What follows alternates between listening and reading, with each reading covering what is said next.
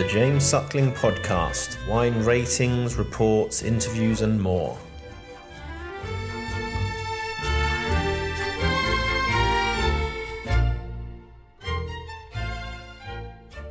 Guys, tell me about 2020. I know you did, you know, um, some single quintas, but also declared a few special ones like we're tasting.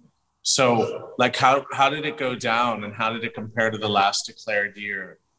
First and foremost, I mean, basically, as you, as you know, Warre, Warre and Graham have important sort of commemorative years in 2020. Unfortunately, in 2020, we are unable to celebrate celebrate the anniversaries. And, and now, so this this has been our sort of opportunity to um, to you know, let people know that Warre is now 350 years old and, and Graham 200 years old. And with the Graham um, with the Graham with the Graham the bicentenary on the one hand, and, and, on the other hand, it's also 50 years since we since we um, acquired Graham. So that that also for us is a landmark so we acquired Graham in 1970, and um, so you know a lot uh, an important uh, important landmarks. And uh, you know, Warre is is actually the oldest registered company in Portugal. So it is in quite a, an impressive age. Talking about the year, um, 2020 we had um, we had useful rain in winter, um, which later was really what saved us. Um, we had uh, throughout throughout the winter. Quite warm temperatures as well, with, with a lot of with quite a lot of water, and um, and then March and April were also fairly wet. Um, and we had, you know, bud burst was two to three weeks early, the very, very early bud burst um, around the 3rd of March at Bomfim. Uh, we then had uh, an early flowering at the beginning of May, um, and, and conditions basically from May onwards uh, changed, and we had uh, very dry weather through May, June, July, um, and, and into August. So, I mean, we, we had well below average rainfall um, during that period, and, um, and a particularly hot period of weather um, in July. Between the 4th of July and the 11th of August in the we had over 35 degrees C max um, every day for, for over a month. Um, the temperatures didn't really go above 40, but the, it was consistently hot for, for over a month.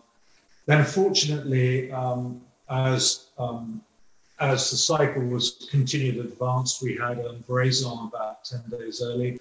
Um, so, fortunately, we actually had a bit of rain in August on the 17th of August, which is unusual and quite early but actually fitted in very well in terms of the cycle.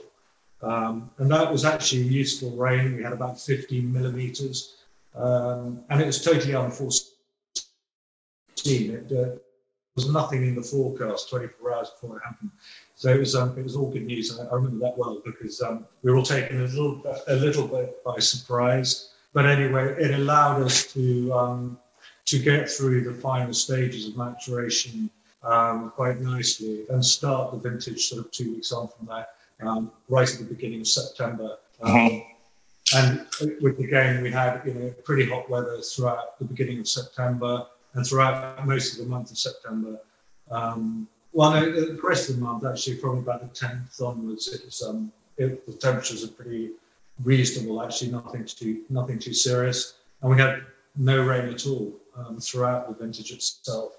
Um, so we had you know, very ripe year, um, a lot of concentration due to the, the heat we'd had and the lack of rainfall from May um, through to the vintage. And so you you did you did declare Gramin Warre's, then Dow's single Quinta. I mean, did you make Vesuvio? You always make Vesuvio, right? Well, unfortunately, with COVID, we were unable to tread lagares because we couldn't do that with social distancing. Yeah. So unfortunately, not having had the opportunity, and probably I think the first time ever in the history of Vesuvio, the winery didn't open the vintage. Oh my God! Um, so you didn't have enough people to tread the lagars then? It was it was the COVID restrictions that allowed uh, that, that, meant that we couldn't we couldn't uh, tread. The winery was built in 1827, so it's the first time since then that uh, there was no foot treading in, in Vesuvio. And, you know, I find it extraordinary, you know, through world wars and all the rest of it. Yeah. Uh, thing that stopped the foot treading at Vesuvio is, is COVID. So we, we didn't foot tread in 2020 and we didn't foot tread in, in 2021. So staying true to the tradition of producing the vintage port with um, in but by the traditional method. So you had to use the um, the method you have at, at Malvedos and Bomfim, and uh, how that's really fascinating. And how how did it compare to 19? Oh, I think you know, I, uh, I think the wines from, from 20 are, are definitely superior. I mean, you know, they're, okay. they're not, we're talking, you know, 2,400 bottles of this Vinhas Velhas from Warre. Um, it's the first wow. Vinhas Velhas release. Um, so we made it exclusively from the Vinhas Velhas at uh, and at Bongradilu. Um, you know, vineyards which produced about a thousand kilos um, per, per hectare. And there's, you know, seven, seven hectoliters per hectare this vineyard produced. Tiny, tiny. Did you have to select as well because you had some a lot of racing, so it reduced the yields as well, like at least what you were making?